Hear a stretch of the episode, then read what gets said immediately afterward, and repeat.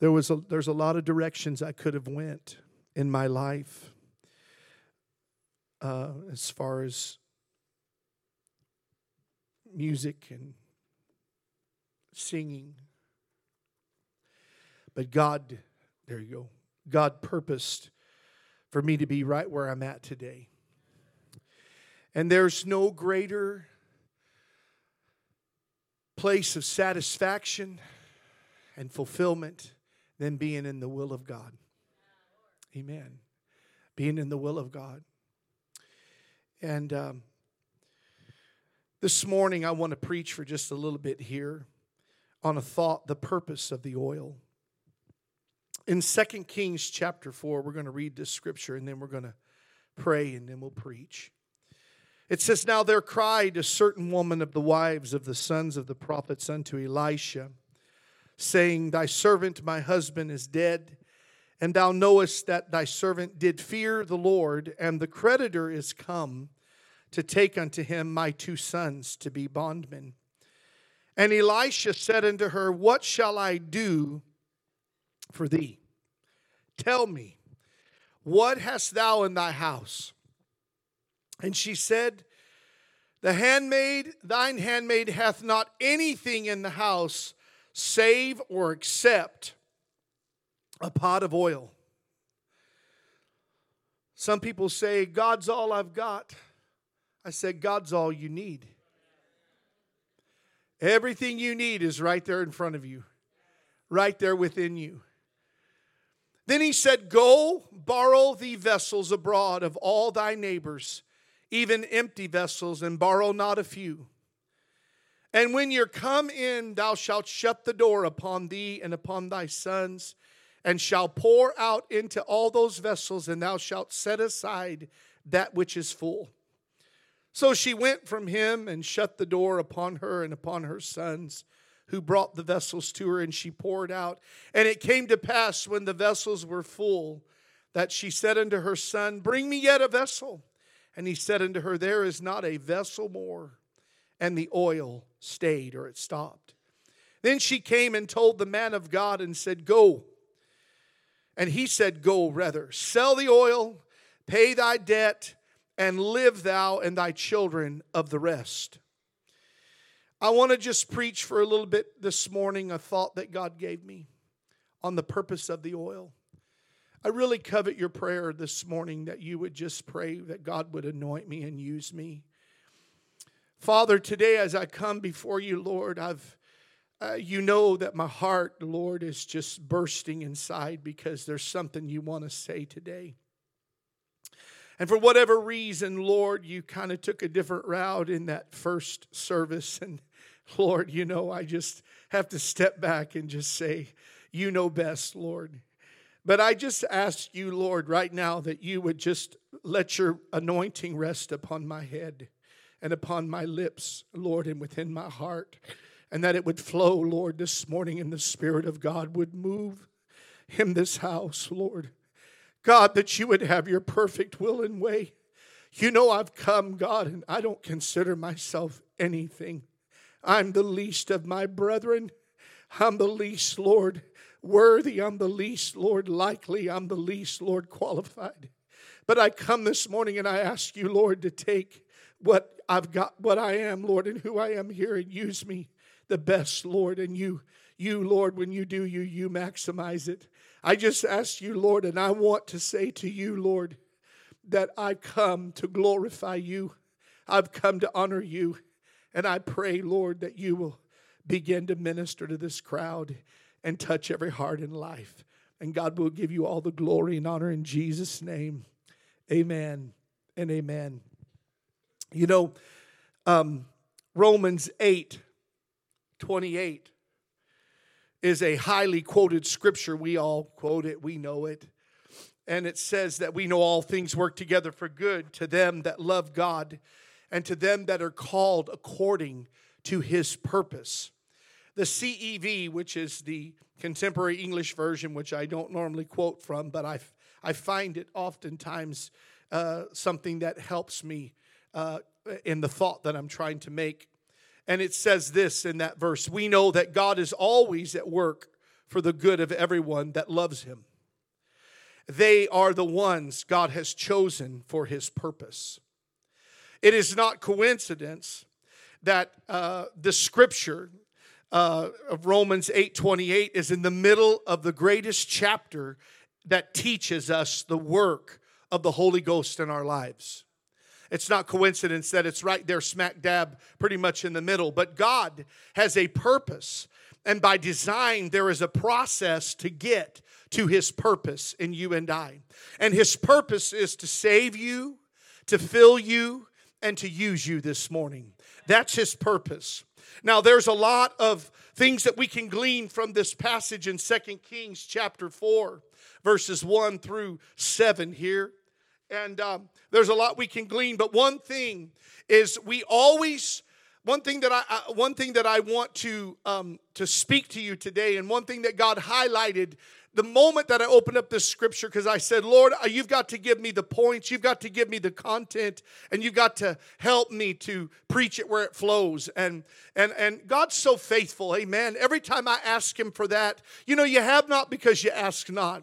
That's not just finances, that's not just for uh, to pay your rent or to, to meet some need that you have, but when you need to talk to somebody, God will give you the words that you need to speak. You have not because you ask not. And when you ask God, He'll begin to give it to you.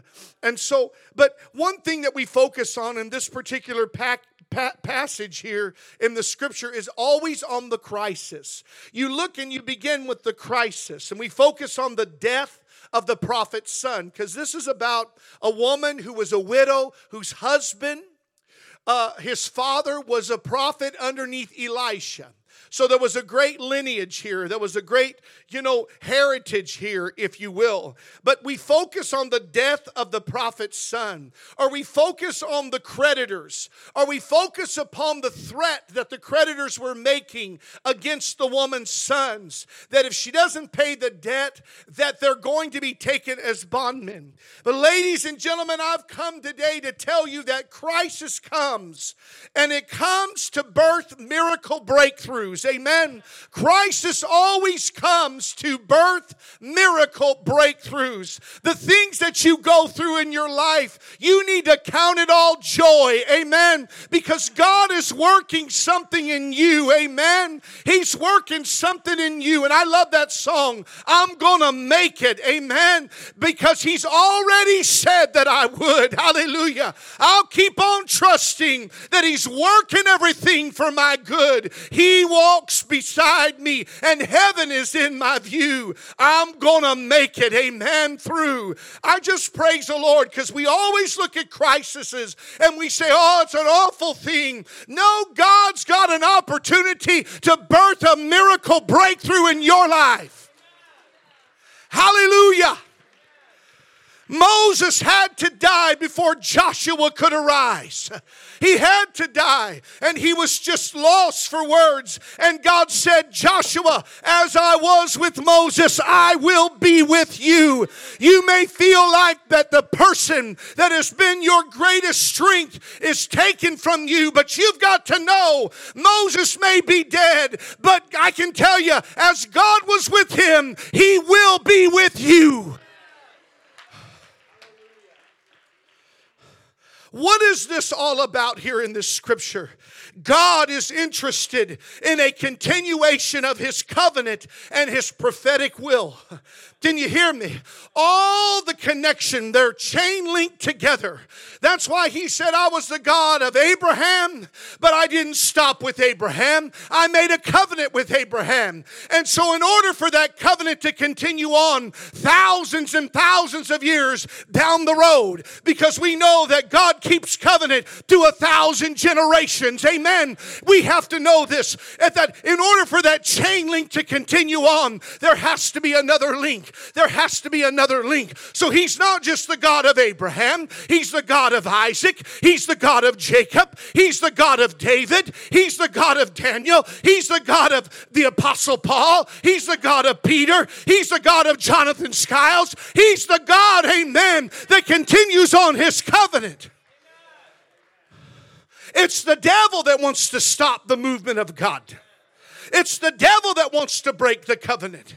And God is interested in a continuation of His covenant. And prophetic will stay here because I'm preaching to some of you this morning. The prophet's son did not know the power of God for themselves. Did you hear me? The man who died, who was the prophet's son, he wasn't even a prophet. Their grandfather was a prophet. These two boys that have a creditor breathing down their neck, their grandfather was a prophet. And, and, and the Bible says that the prophet's sons did not know the power of God for themselves. How do you know that, Pastor? Because mama had to go and find out an answer for them. Oh, but you just preached last week about mamas. Yeah, this week I'm preaching about you that are not mamas. You need to find God for yourself because you can't ride mama's coattail into eternity. Thank God for praying grandmas. I had a praying grandma. I had a praying grandpa. I have a praying dad. I thank God for parents that pray. But, church, let me tell you something. We have to know God for ourselves. And the prophet's sons did not know the power of God for themselves. We are in a generation that does not know the power of God for themselves. Their dad was a son of the prophet that sat under Elisha, their mother was a widow whose deceased husband's father was a prophet under Elisha. But we live in a generation full of the devil saying, saying, Jesus I know, Paul I know, but who are you? Are you hearing me today? Amen. Don't get lost here. Stay here with me. We live in a generation that has to know God for themselves because they've got a devil that's saying, Jesus, I know. Paul, I know. I know your grandpa. I know I've had a scrap or two with him. But what about you? Who are you? Do you have something of God for this generation? Jesus, I know. Paul, I know. But who are you? The Bible says in Exodus 1 8 that there came a time and the passing of time where there was a Pharaoh who knew not Joseph. And because he knew not Joseph, and the people of God, for some reason, forgot about their God, they found themselves in bondage. When you have, listen, when you have a generation that does not know God, they're going to be a generation that's bound. Are you hearing me? A generation that does not know God is a generation that has the propensity and the possibility to come under bondage. So, Joseph passed the Pharaohs that always respected him passed. But there came a season or a generation, not a season, but a generation where the Pharaoh did not know Joseph. He didn't respect Joseph. He had no fear of Israel or the God of Israel. And God had to remind him because had the children of Israel stayed there, they'd have dissolved into the Egyptian culture and the covenant of God could have possibly went down the tank. But let me tell you, when God makes a covenant, He's going to do everything to keep it. You've got to know the light of Israel will not go out. That's why no matter how many times the devil's tried to blot out the children of Israel or the nation of Israel, God always raises it back up. The devil thought, I'll get old Teresa off. And all the prayers that mom and dad prayed and people prayed all those years, I'll get her off, off on a buddy trail going and doing what's right in her own eyes. But God said, I'm a covenant keeping God, and it may take a couple years, but I'll bring her back where she's supposed to be. You know what's amazing to me is that people get out and they get away from God, and they always seem to come back where God started them at. Sometimes they try it again, but they always seem to come back where God wanted them to be. Don't keep going around that mountain. Stay where God has put you and begin to flourish where you're at. Young people, we are praying that you have an awesome camp this year. We're praying and believing God to move in your camps. But let me say, there will come a day when crisis will hit your doorstep and it will demand that you be a participant in your own deliverance, your own freedom, and your own spiritual future. There's going to come a time, Delia, when the kids are going to have to find God for themselves. Problems come, and God is saying, What shall I do for you? God always turns us back to the faith that we have that we weren't maximizing or exercising. There have been people that have had a faith. They accepted Jesus. They prayed the sinner's prayer. And the blood was applied. And they backslid. But they never denied God. They just lived in a backslidden state. And they always had that in the back of their mind. I've got a faith that's up there on the shelf. They even said, I can tell you, backsliders say, one day I'm coming back. One day I'm coming back. And you know what? If God's truly planted that seed down in you, you will come back. I've seen it a hundred times, 100% of the time. But what I'm trying to say to you is that there is this mentality that I have a faith that will get me into heaven and keep me out of hell. We call it fire insurance around here. That's how we label it and we brand it. But I want to say to you that this woman had an anointing oil and it was oil that was used for diverse uses, perhaps even in your death and burial, like with Jesus when he was anointed with that oil. But you can't just have a faith to die by. You've got to have a faith to live by. You say, Pastor, that's exactly the opposite of what you always teach us. That if we have a faith to live by, we'll have a faith to die by. I said, Yes, but there are some people that don't have that oil in their daily life, but they have in the back of their mind, I got a little pot of oil up there for when the time comes when I'm going to take my last breath and it's going to take care of me to carry me into eternity. But let me share with you, you have to have the oil for now. You have to have the oil right now. Amen. You can't wait till the bridegroom comes and say, I need to get some oil. You need to have the oil right now. And if you're sitting here today and you said, Well, I believe God, but I still want to live, a, you know, a, a promiscuous life or a rebellious life or a life the way I want to do it, I've come to tell you today, God's saying, Take that oil off the shelf and begin to watch Him move and pour it through you and begin to bless you and begin to give you an oil for your everyday life.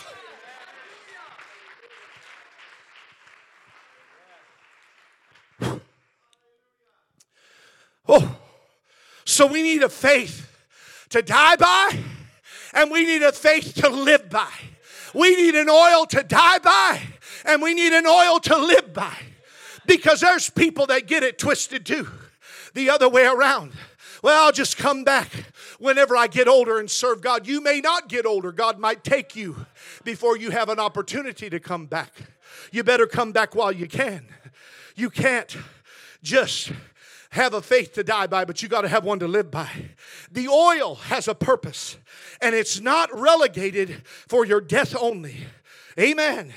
She said, I have, all I have, rather, all I have is oil. He said, It's all you need. Why do people act like that? I know what the Word of God says, but just remove the but. Amen. Amen.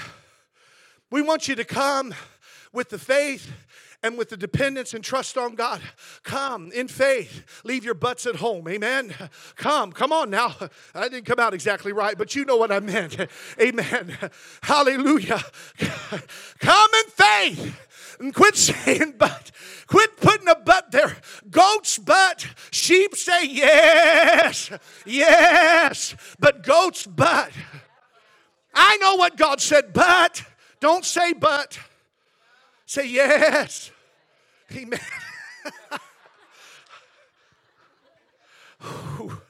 you sheeps are sheeping today. Amen. Come on. She, she said, All I have is oil. All you need is oil. All you need is oil. I remember Brother Clendenin sharing a story about how that he went to a house where there was a woman that was sick and she was a family member of somebody in his church and she had a little five-year-old boy. Oh, this makes me want to shout. But she had a little five-year-old boy and, and, and they had waited a day or two for him to come. But Brother Clendenin came. I don't know if he was out of town or what, but he came to the door and he knocked on the door and that little boy opened up that door and he said, Are you the man sent from God? Oh, do you hear me today? There is an oil that we can have, that we have the answer. Amen. We have the answer, and it's a it's a spot on answer. Come on. What an awesome God. What a mighty God. He said, I am the man sent from God. That little boy said, My mama's in here because she told him when that man of God gets here, everything will be all right.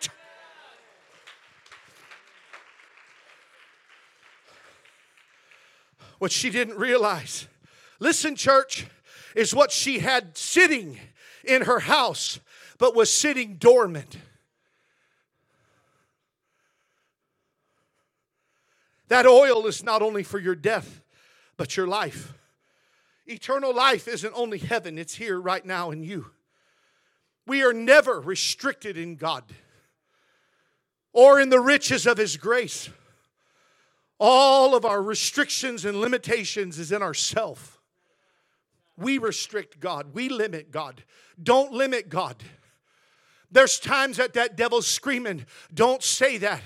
But the times whenever I walked over that and said, I'm not going to listen to that fear, I'm not going to listen to that doubt, but I'm going to go and I'm going to pray. God always moves.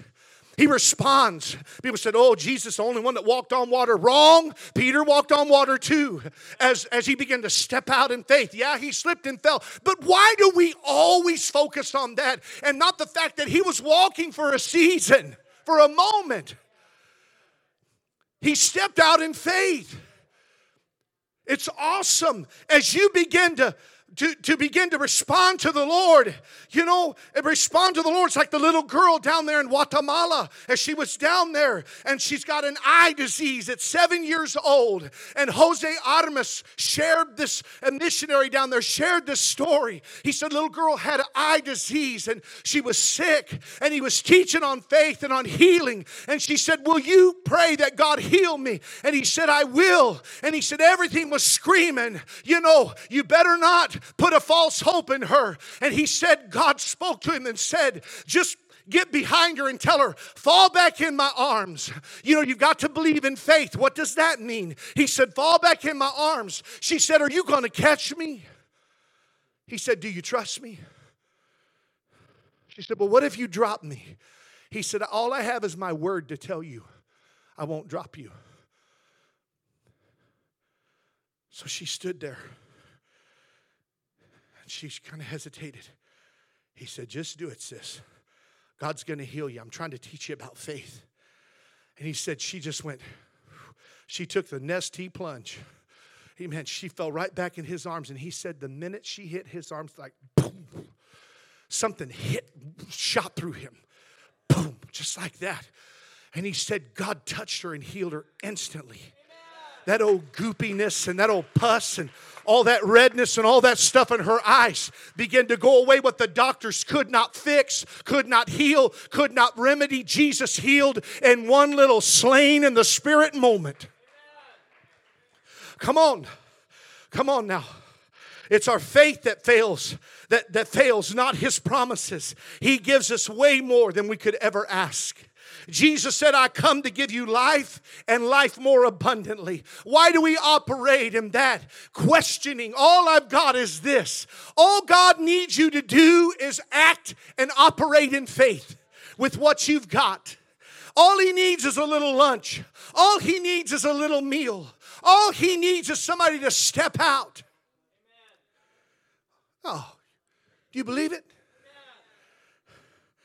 It is your present moment answer.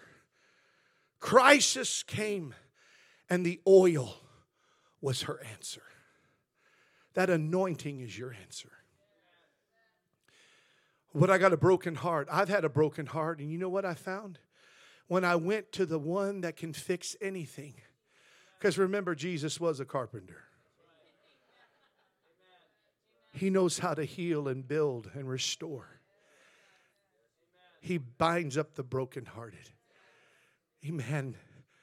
And one prayer meeting in the presence of God, he applies a little oil and everything is all right. I'm telling you from history, from my experience, and many other testimonies in this room, it's your present moment answer. Crisis came and the oil was her answer. Crisis comes and the oil is your answer. Crisis comes to wake us up to our purposes in God.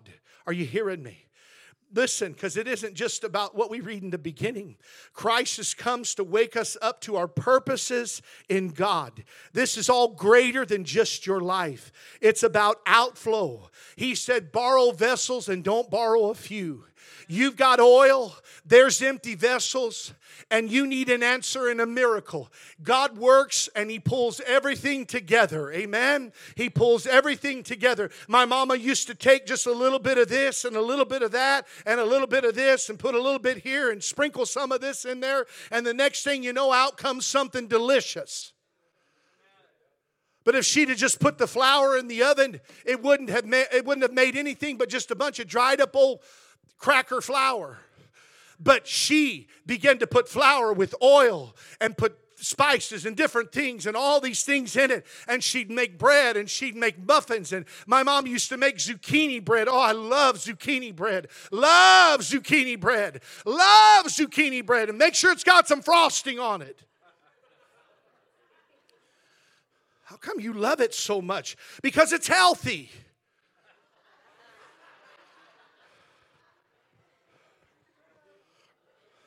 And I'm a health nut.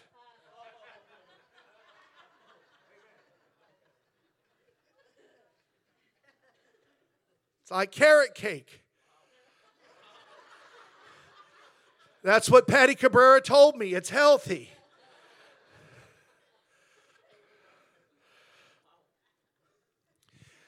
God took the situation with her boys, the oil she had, the empty vessels, the fact that he has a covenant that he wants to continue on, and he brought all that together. All things work together for God's purpose through those that love him, through those that love him, through those that love him. Listen, crisis mode moves us into ministry. It moves us into process, a process that is moving towards a purpose. It was all a process. They thought it was just a crisis, but God's doing something. Amen. He's trying to teach those boys the God your father knew you can know, the God your grandfather knew you can know.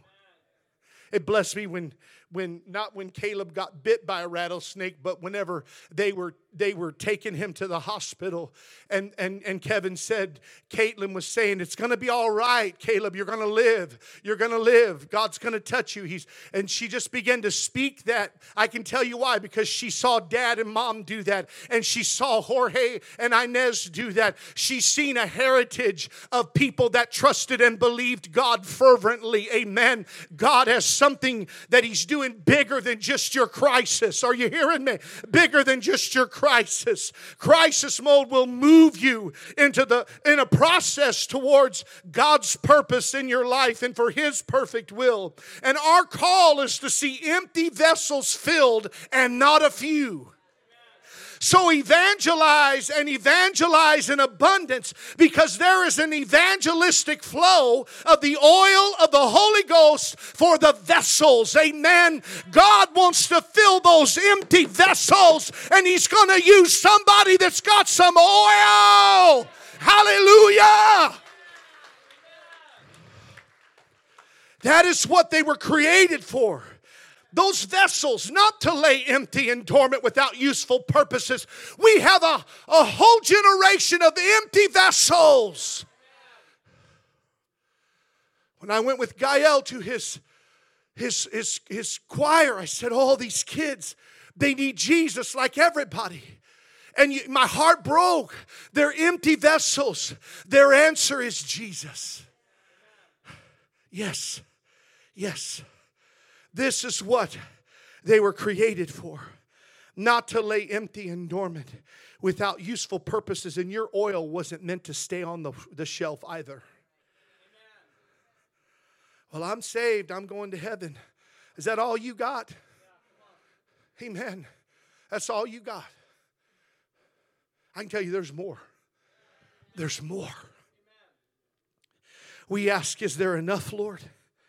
Is there enough, Lord? And He's saying, Do you have enough for the outpouring? It ain't a question of me. Do you have the vessels? Man, do you have the vessels? Is do, Lord, do you have enough? It ain't a question of whether that little boy's lunch was enough. We know that what he had in the natural was not going to fulfill 5,000 plus people feeding them. But when Jesus steps in, whew, everything multiplies. Amen. Amen. We want multiplication except when it comes to saving souls a lot of times. Oh, yeah. Oh, yeah. Come on now. We want multiplication. We want the offerings to be big. Amen. Preachers want that. They want the crowds to be big. Why? I heard a preacher one time, he said, Oh, there's preachers, they love the crowds, but they don't love the people. I said, Lord, don't ever let me become a person that preaches because they love the crowd and they don't love the people. I want to love the people. I want to love the people. I don't want them to go to hell. It isn't about the multiplication of your bank account or of your successes or anything like that. It's about the multiplication of the things that only eternity, amen, says will last. Because we look at blessings and we say, Oh, I got a blessing. I got a financial blessing. Yes, they are blessings, but they're really provisions. Real blessings are eternal, they're what carries over into eternity. The souls that you have won, that you have ministered to. Did you know that there's a soul winner's crown?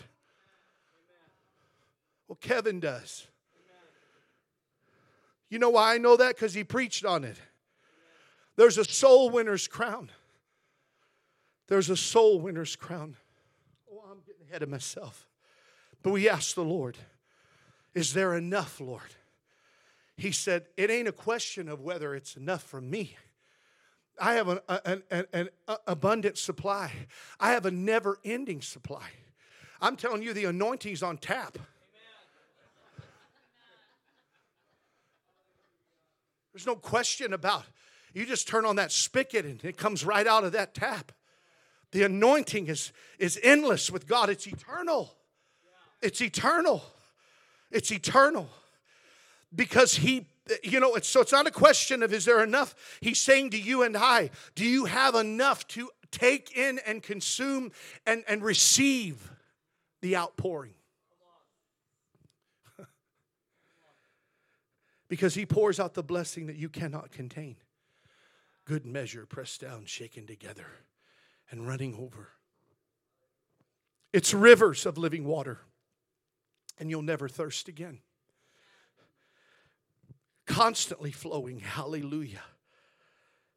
It's not, I, I was sharing in the first service, and I said, you know, the Bible talks about the river because rivers flow. You know, there's a source and you can trace it to the source, but it flows and rivers don't stop, they just flow. You know, and I said, that is what the Bible describes as the Spirit of God. All the language in the Bible from the book of Revelation says there's a river that's flowing out of that temple. Ezekiel says it, talks about a river. Amen. He said, Out of your belly shall flow rivers of living water. We read in the Bible, in the book of Genesis, at the very beginning in Genesis, there was a, there was a river that flowed, flowed out of the Garden of Eden. Amen. It flowed out of the Garden of Eden. So it's river, river, river, river, river. That is the economy of God and how He moves and He flows. The only place I ever see lake is the lake of fire.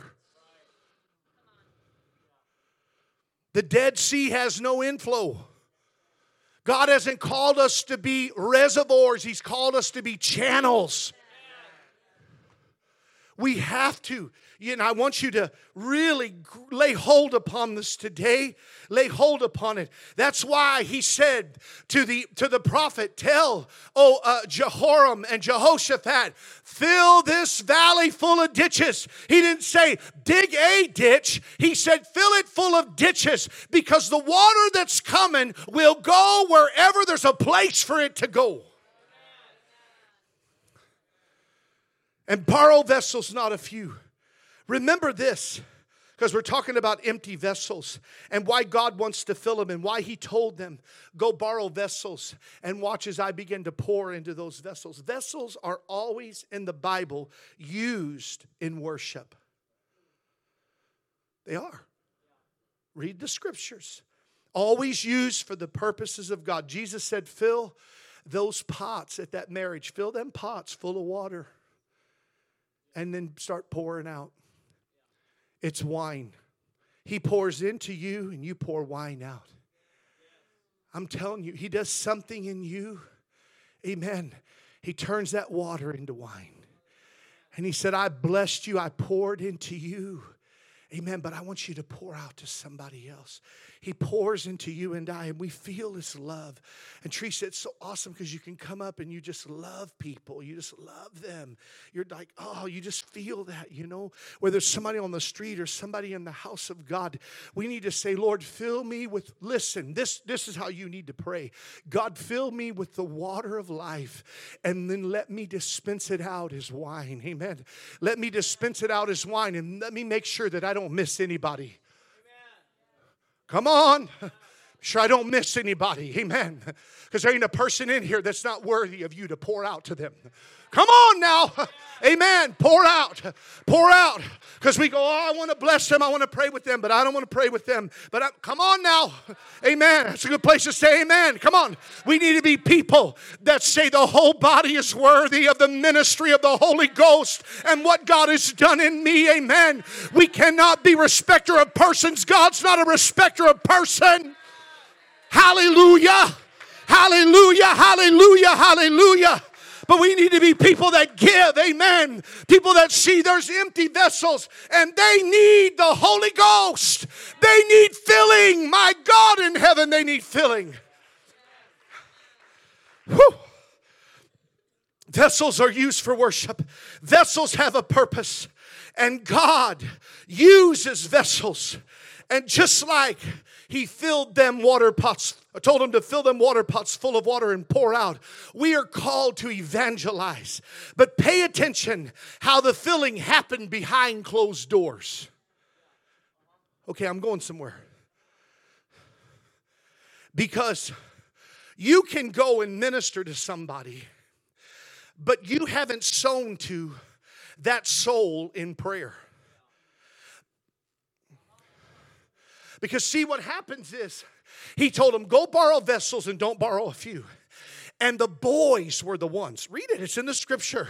She said the vessels that the boys brought. Amen. It's it's it's there are people in the house of God. Amen. God has raised you up to go out and to evangelize. And God told me, He said, You are to evangelize too. I want you to. He said, but there needs to be people in that church that are raised up to fill those positions to go and to evangelize. Amen. Because when you're there, they're going to lean on you by default fault. So stay away for just a little bit and let me use somebody. And I said, Lord, yes, I will. Yes, I will. Yes, I, I don't go a lot of times to the Bible study, not because I don't think Brother William is an outstanding Bible teacher, but I want him to be used by God without me being there, amen, to interject because by default, that's what I do. But I want him to be used by God. I want him to be free. I don't go to the street ministry hardly ever. I have, but I don't go because God's trying to raise up a generation. Because there was a time when I was going to the prison and I didn't have Robert Frias looking over my shoulder. I didn't have him correcting me. I didn't have him telling me how to do it. He said, You go in there, you're in charge, you preach, you minister, you deal with everything. And I learned how to preach the gospel. I learned how to minister to people. I learned how to cast out devils. I learned how to discern the crowd. I learned by doing.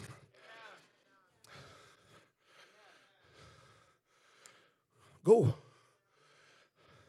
But I also learned you can't go into that meeting or wherever you're going and think you're going to win anybody when you haven't sown into them in prayer. Are you picking up what I'm putting down? The Bible says, and I'm only reading this because I feel like that it warrants it. The, the prophet said, when you are come in, you shall shut the door upon you and upon your sons, and shall pour out in, into all those vessels, and you shall set aside that which is full. So she went from him, shut the door upon her and upon her sons, who brought the vessels to her and poured out. And it came to pass when the vessels were full that she said unto her son, Bring me yet a vessel. And he said unto her, There is not a vessel more. And the oil was stayed. Listen, listen. We're called to evangelize, but pay attention how the filling happens behind closed doors. When you get down and you say, God, I know my cousin is running amuck right now. And you know, it was just a month or two or three ago that that was me. Don't be judgmental, be compassionate. God picked your carcass up off of the scrap heap. So give somebody else that same courtesy and compassion and love and grace. Amen. Don't get so spiritual and go over, you know what? Thank God I'm not like you. You Pharisee. Amen. You need to get right with God. Come on.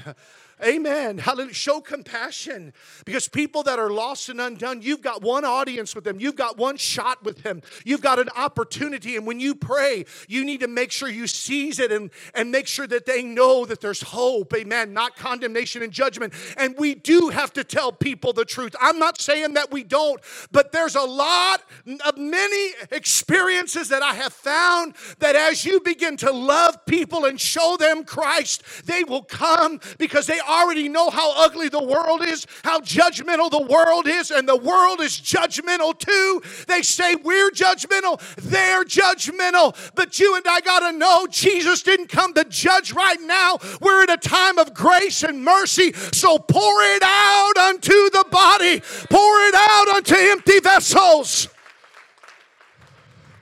Get on your knees and say, God, deal with that cousin. God, show them that they're in darkness. Show them. Let them be so sick of the life that they're living. Let them come up empty. Let them see that it's a going nowhere. It's just waste. Lord, let them, when they get drunk, be so sick let them be so sick at their stomach. God, let them, when they've been with that man or that woman, whoever it is, let them say, you know what? I'm tired of this. I want to love somebody and them love me back. I'm tired of one night stands. Amen. I'm sick and tired of this. I'm tired of darkness. I'm tired of emptiness. I'm tired of sorrow and pain and trouble. I'm tired of anxiety. I'm tired of depression. I'm going to live for Jesus. So pray for them in that secret place in that secret place. You know, we're, we're, we're seeing end time events happen, and we need to realize and know what's going on. But, church, if there's anything we need to know, it's that time is short. So let's thrust in the sickle, let's operate and act and evangelize and win them while we can, because the night's coming when no man shall be able to work. So get in that prayer closet. That brother that's not serving God, you cry out to God for them. Don't get down there and do a lay me down to sleep mess. Oh, Pastor, come on. Oh, Lord, I hope you save them. Get a hold of them. And Lord, that job, I need that promotion. E B B B B B B B B.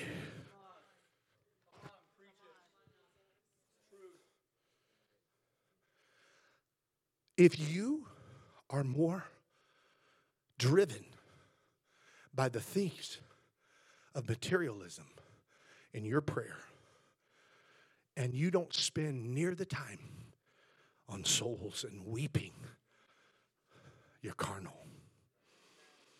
I'm not saying you're not saved, I'm saying you're carnal. Because when the trump of God sounds and we're caught up out of here, or God takes you out of here by the way of a grave, all of your stuff is still gonna be here. So, all the money that people store up, you know what? I've preached many a funeral. I've preached funerals for millionaires. And guess how much they left? All of it. It sat in the bank. Millions of dollars sat in the bank, and here come the vultures from the family that never served God. And when they could, oh, oh yeah, when they could have put it into the kingdom of God, they held on to it and now some old rotten nephew or niece got it. When it could have been used for the kingdom of, we could have sent around the world.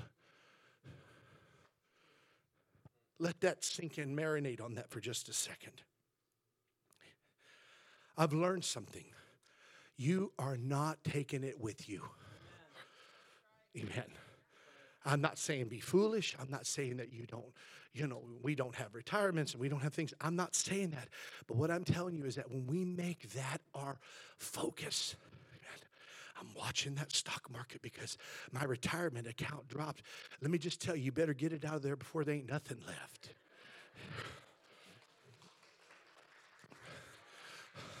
Amen.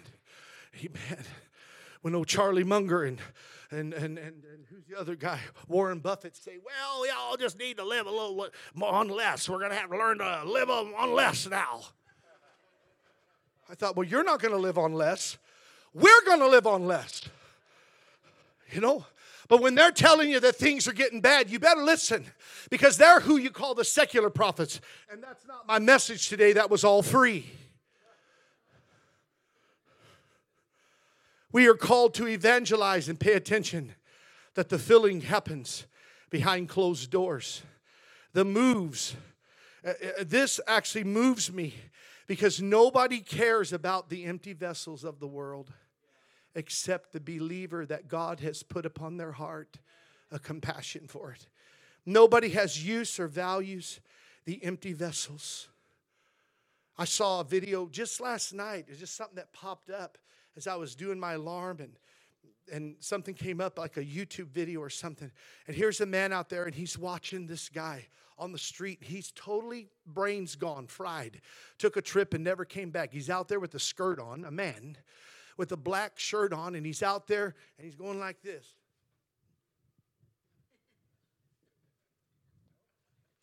Running out there in the street. Cars are going, he's going back over there and he goes, You see that right there? This is not a Christian man. He chose that. That is basically, basically like the parasites of the world. We shouldn't spend a nickel on these people. They chose that. Well, they did choose a lot of things in their life. But I can tell you, the devil put a hook in that jaw and he bound them up. But their souls too, lost and undone without Jesus. And if God can save and deliver a Belshazzar who lost his mind, then he cares about a homeless person that has lost their mind. And you may not be able to go over and lay hands on them because they'll flip out. But I've drove by a man one time and the Lord told me, shout out to him.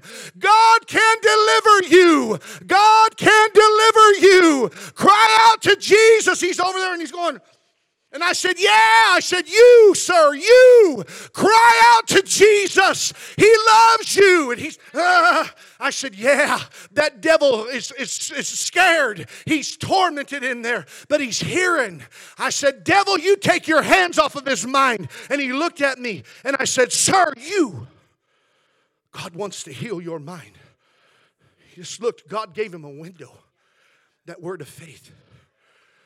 It's an empty vessel, not a piece of trash, not unworthy of God's love.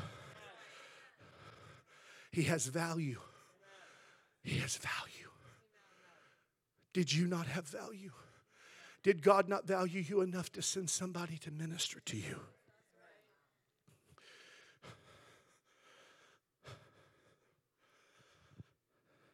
Listen, such were some of us just throwaways. Just throwaways. But God didn't throw the clay away. He didn't throw the clay away. We need to bring those empty vessels into the secret place and pour. I just challenge you somebody that's lost, begin to call their name out every day. Say, Lord, I'm going to take 15 minutes a day and I'm going to call out that person's name. One by one, one by one. Because you never know. I believe that at some point Jesus saw Zacchaeus before he ever climbed up that tree. He knew something about Jesus. Oh, blind Bartimaeus knew something about Jesus. And when the church, the disciples, say, Shut your mouth, there was something down deep within him Jesus, thou son of David, have mercy on me. Jesus, thou son of David, have mercy on me empty vessels that need to be poured into. Oh, but Pastor, I just want to be filled with the Holy Ghost. You know why God wants to fill you with the Holy Ghost? Not so you can come up here and, and I love to dance and shout and praise God. Amen. Then go back to your seat, go back to your life. Come back next Sunday, let's shout again. No, He filled you with that Holy Ghost so you can pull up to a Home Depot and see a girl selling candy bars and say, Honey, anybody ever told you about Jesus? Oh my God. Anybody ever tell you about Jesus?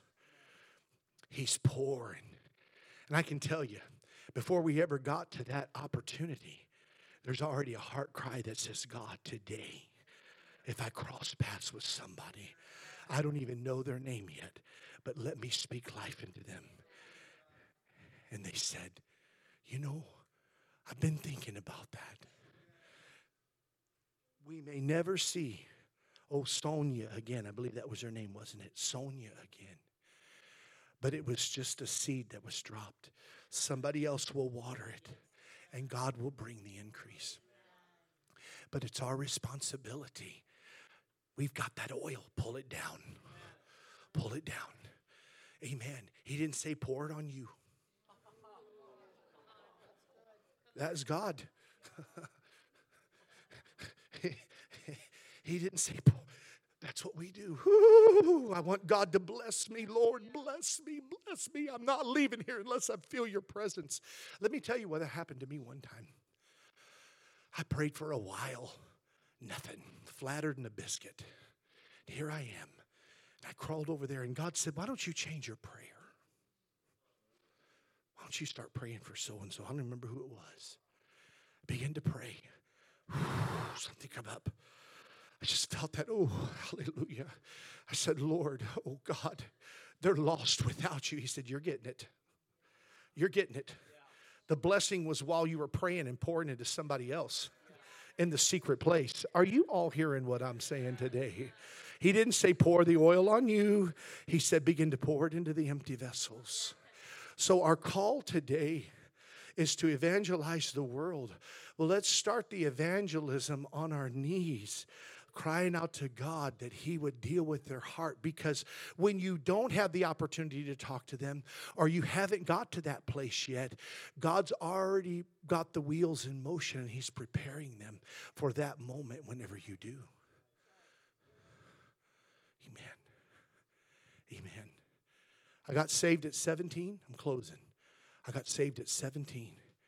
Would you would you go get he didn't throw the clay away prepared for me. I'm going to sing it as a special as a close.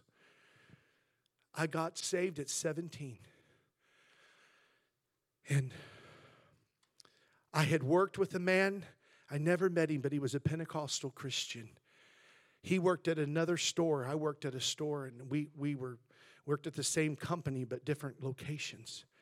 And he would talk to me about God. I worked at Hardee's before that, which was like our Carl's Jr. back in Missouri. And there was a lady I worked with, her name was Darlene. Darlene, and she'd sit there and she'd talk to me about God. We'd sit on break and she'd say, What are you doing with your life? I said, Well, I'm working at Hardee's right now, you know. She said, No. She said, What about if something were to happen to you and you were to die? Where would you go? Are you serving the Lord? And I said, Well, I go to church. She said, Uh uh-uh. uh That's not what I'm talking about. Do you know God? And I said, Well, I know about God, and I believe that, you know, I was baptized when I was about seven. She said, Well, what are you doing now? You know, we get all spiritual, you know, when we're not right with God. I said, Well, I'm searching. I said, You know, there's somebody here. I said, You know, Joe, I said, He's a Jehovah's Witness. She said, Hold on here. That's his problem, not yours. She said, God's trying to introduce you to Jesus, and He's your Savior, Jonathan.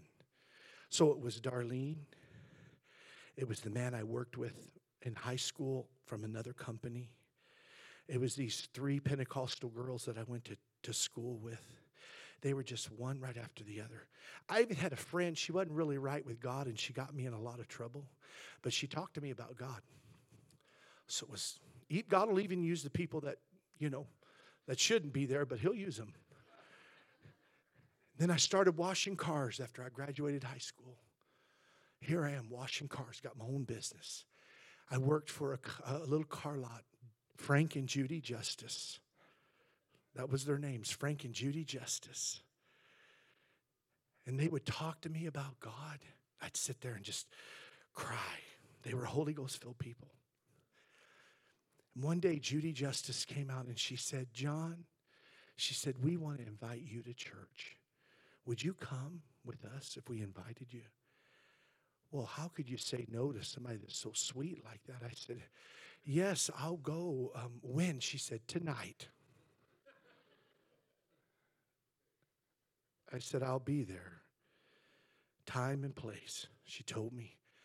Went to church, and that started the beginning of my way towards God. One step after another.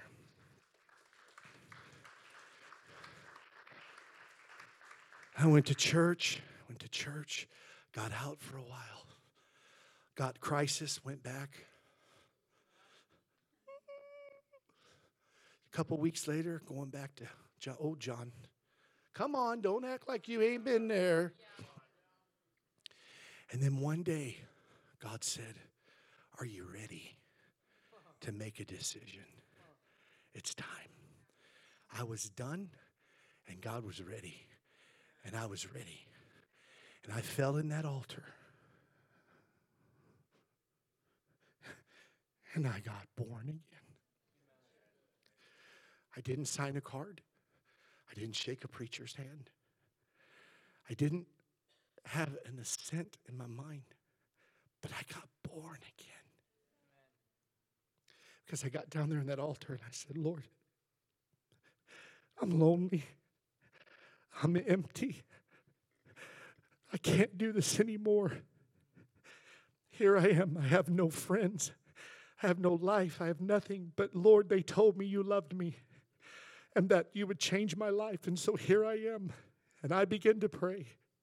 And God began to minister to me. And that night, that, that morning, I gave my heart and life to Jesus at that altar. And I got up from that place and I knew something had happened to me. I wasn't the same. I went to a revival meeting And God filled me, baptized me in the Holy Ghost. I was the youngest person there. There was only about 35 people in that little old church. But that host pastor came down. My pastor was preaching the revival. That host pastor came down. I'm weeping, I'm crying. This is about a month after I got saved. Snot running down my lip into my mouth, running down, you know, when you got strings of snot. I'm just sitting there and I'm weeping and I'm crying. Yeah. And that preacher came over, and I thought, for just a second, I thought, oh, I need to get a Kleenex, you know. I need a Kleenex. He came right up. He said, You want to be filled with the Holy Ghost? His name was Brother Lyons. I said, Yes. He took his thumb and he wiped that snot right off my nose and slapped me on the head. I fell back in that pew speaking in tongues. Hallelujah. The Spirit of God hit me. I fell back in that pew. I'm praying in tongues. Every woman in there and every man in there was over 60, I promise you. And I got up from there shouting and praising God. I hugged every one of them. I didn't even know them.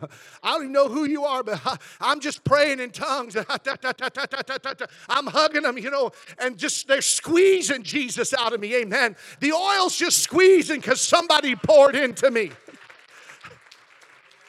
I always say I got the Holy Ghost when somebody knocked the snot out of me. Amen. But He'll do it for you if you'll let Him. Almighty God. Father, this morning, as we come to close, I just pray that you'll draw each and every person, and that for those that are here today, that Lord, feel absolutely of no value. I'm asking you today, God, to begin to give them a faith and give them, Lord, a faith that you value who they are. And this morning, God, please, please hear me. Please hear me. This morning, as they come down here, I am asking you to touch them, Father God, and pour oil into them. Pour that oil into their heart and their life. Pour it into them, Father God. Draw them by your Spirit today and pour that oil into them because there's people that feel like they are absolutely worthless, Lord, and they have no value, but the devil is a liar. And God, I'm praying right now, begin to pour oil into these people today. Those that come to this altar, pour oil into their lives right now, God. Pour fresh oil into them right now, God, and bless them in their life. And God, let us be, Lord, so touched by you that we get the message today. It's we're supposed to pour into people, and then as you've poured into us, we're to pour out to everybody that we come in contact with. Let us be, Lord, filled and let us dispense what you filled us with, Lord, and that's your Holy Ghost. Come today, Lord, I pray. Come in thy strength and thy power. Come in thy blessing, God. Come today, Lord. Come.